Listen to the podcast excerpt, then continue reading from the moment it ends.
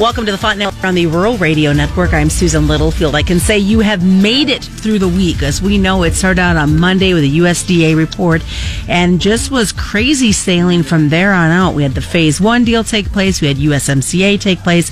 And now we're seeing the Midwest getting hit by a, a decent type of storm. We're going to get all the details of what's been happening in these markets this week from Eric Kruger. Eric, of course, is with Smart Yield based out of Kearney, Nebraska. And let's start out there. Let's rewind all the way to the beginning beginning of the week. I mean, the Monday report came out, and then it was immediately followed up by Phase One and USMCA, and really no rest for the weary. Really was, really was just a, a volatile week in the markets, and we had a lot of questions answered, a lot of questions still open.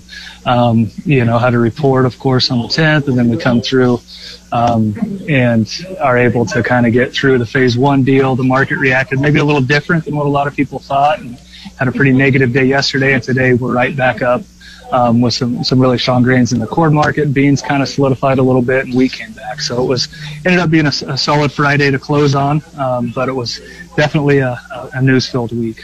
And I'm gonna I'm gonna put a correction there. I said Monday the 10th. I meant Friday the 10th. but still, an entire week from from one Friday to the next with so many different reports. The beans themselves, though, as you and I were talking earlier, had a rough trading week. We did. If you look from fr- last Friday's close, we're down 16, a little over 16 cents on the front month on the week. And, you know, it was nice to see support. You know, March beans hold kind of that 920 area this morning, got down to 920 on the low and bounced back, finishing up at 929 and change. And, um, that's something I think a lot of us thought with the amount of dollars that, that were announced in the phase one deal. And a lot of that we think will swing towards beans. Now there's kind of both sides of that. You know, there's, there's a, a hog herd that's definitely diminished compared to what it has been recently, but they're making some commitments and we need to see those commitments come through. It's been well documented that the trade's kind of skeptical about the amount that should be purchased, but right now we can't say whether it will happen or not. It's early. Um, there's, there's a lot of year left. There's a lot to be seen, but I, I think having a positive day into a close into a, what what's a three day weekend. I don't want everybody to forget that we are uh, not trading Monday with a holiday, but um, it was a good close, that's for sure. So let's let's look at that because you know you talk about the everything that's happened this week and and I know that after phase one happened, many were kind of maybe put off, a little surprised that the market didn't stand up and add some excitement to the trade. Yeah, I think I think people were taken back by a little bit of the selling that we saw. And we saw, you know, a huge move yesterday, rebounded up today, strong in corn, strong in wheat, beans not quite as much. So it's still a little bit of uh, a little bit of negativity there, but but like I said, it was a nice close. Um, I think we kind of forget about South American weather, and, and, and South America's really had a good season thus far. Um, they've, they're going to produce a, what looks like another good crop, and they've taken a lot of demand uh, from us last year. So I think there's still that fear that that's going to stay that way. The volatility that we saw within this trade, kind of do a, a little bit of breakdown about the fact that we did see that volatility. There's one sense that we need to be prepared because the way these markets are reacting so fast, sometimes knee jerk. As a producer, as a grower, what are some things that you want them to keep in mind? You know, I, th- I, think what the last two days is just reminds us of is that going forward, there's going to be increased volatility. Uh, we got to have a lot of political stuff going on. Um, we, we've kind of re- reached a resolution on some of the trade issues, but you still step back. It's phase one with China. There's still tariffs in place. Um, we're going to need to find out some news on phase two. We need to see them purchase our products. There's a lot of uh, a lot of underlying things in the market. And I think it shows that our opportunities can be there. You know, we're up strong today. It gives us opportunities, but those opportunities might be short lived. So uh, we, we always preach this. You know, it's that time of year, get a plan in place, get down, sat down, and, and really start figuring out what's going to work through your operation. And hopefully, days like today will come and we'll see some opportunities and, and a little higher from here. And, if not, maybe it's a little lower. But um, guys need to really be aggressive about making sure they take advantage of the big swings. So the last 60 days, as you had said, we've been kind of in this tight range. Is this going to continue uh, through first quarter? You know, historically, yeah. If you look back over the last four or five years, we've really had a pretty quiet first quarter of the year in the planning intentions, and then it seems like we kind of kind of stay in a range. And then there's always that caveat. It looks like, you know, you go back each of the last five years, and sometime between May and the middle of July, we've we've seen a move in these markets, and it, it really doesn't matter what that move is. It's that's just the timing of it. Um, right now, I think right we could see probably there's a little more added strength on the friendly friendliness side of this thing with with some of that umbrella being taken off these ag markets. We've got the USMCA getting through. We've got a phase one deal. Um, we're through a January report that didn't just push this market lower. So there's there's some friendly news there. We need exports to pick up, um, and and if that happens, I think we could see these markets trend in our favor a little more. Ethanol margins continue to be on the tight side. Does that surprise you? Uh, a little bit, but I think, like I said, I think, um, you know, where prices are and ethanol demand where it's at, I think we need to see that continue to pick up a little bit. I think there was a little more hope we'd get a little more clarification on whether we were going to get a boost for ethanol in this phase one deal a little bit, but um, that's yet to be seen. So uh, we'd like to see those mar- margins widen out a little bit. That usually helps our markets, but right now it's pretty tight.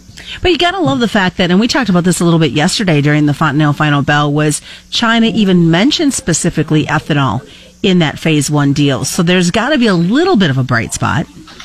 There is, and I think there is, and you know, I, I think it came out a week a week ago that they're going to kind of push their mandate off a year, which doesn't really change anything because they're going to have to get in a position to be able to ma- mandate a little more ethanol in China. So I, I think that's a positive thing. I think it all helps our markets, and like I said, that's that's kind of that positive side of, of what's going on. Now we we got to see the follow through, though. I think this market is very good at um, pricing in what they believe will happen in the future. And until that changes, until we see physical contracts and sales and boats being loaded, we probably aren't going to see the big moves that we were kind of hoping for. And then hopefully we do see the markets react and take notice. Yeah, I hope so. And, and like I said, it's it's not the time of year uh, seasonally, uh, whether it's corn or beans, that we usually see big moves. We usually we got to get into a little more of the unknowns of a growing season. All right, well, stick around, folks. We do have more coming up. It's the Fontanelle Final Bell on the Rural Radio Network.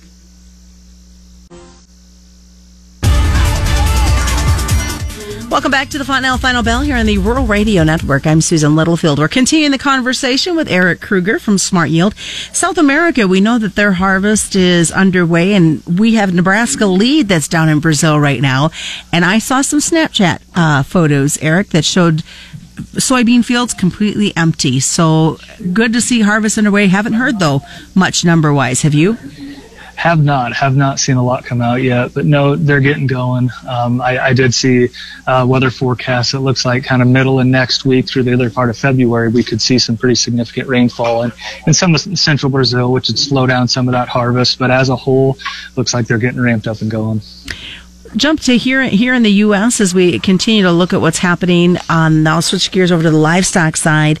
Let's talk about this hog market because we had USMCA talked about. We've had China the phase one deal. Do you see that as a boost for their market any, anytime soon? Yeah, and I think it's kind of like beans. It's the thought of it that's there. I think we actually have seen good exports. Export sales have been through the roof here recently. Um, the cutout's been strong, and now we've had a lot of we've had really strong production as well, kind of curtailing that and offsetting that strength to, to the negative side a little bit. But I think going forward, you know, the market was back supported today a little bit. We're holding April in this you know 74 area. I think with a little more positive news, some continued stronger exports, or maybe if we do see a little more purchasing, um, I, I, think we could see a move up to that eighty dollar area. But I think you know right now it's it's more positive than it is negative. That's for sure. I had a pork producer that made the comment to me because we know that they have the um, avian influenza going around uh, China right now, and he says, well, maybe this will be another boost for us uh, pork wise because folks aren't going to want to eat chicken knowing the transferability that is there from the disease on that standpoint. So I hate to say good for us, bad for them, but yeah, and I think that's that that thought's got to be there. You know, the, there's always going to be a demand for protein, and if if one's not available, usually the other proteins benefit. So I think with with better demand, we could see that happen and, and benefit move over to the hog market and carry over into the cattle market a little bit too. Well, speaking of cattle market, you made a comment uh, to me during the commercial break that really there's some money to be made right now in this cattle market.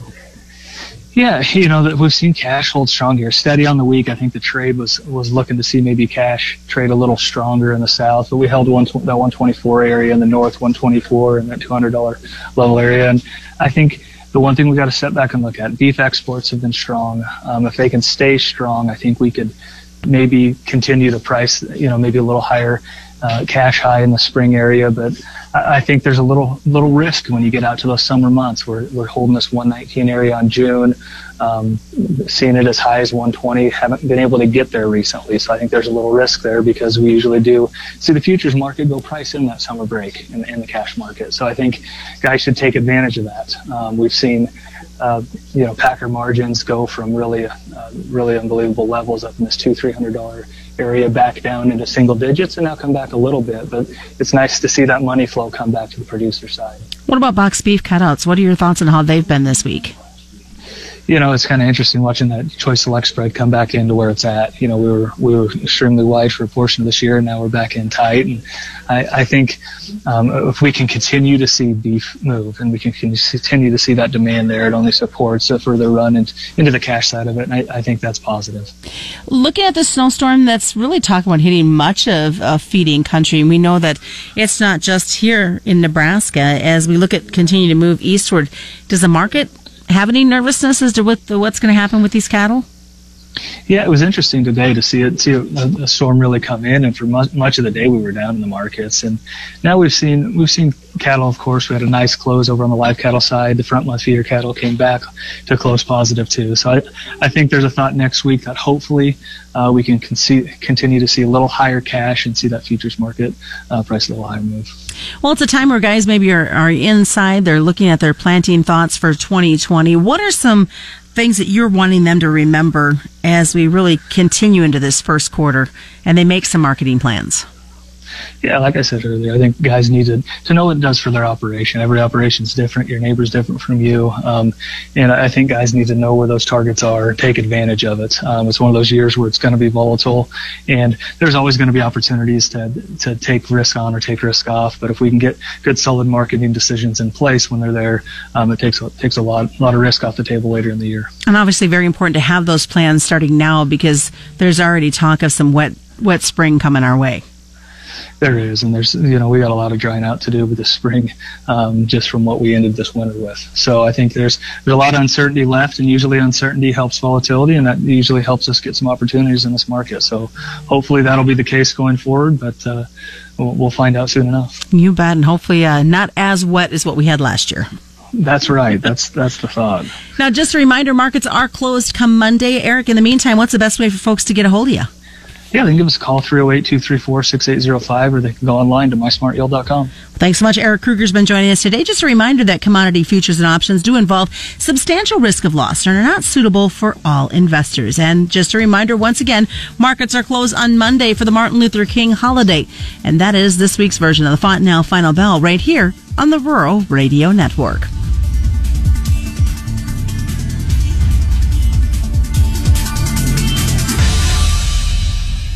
You're listening to the Rural Radio Network.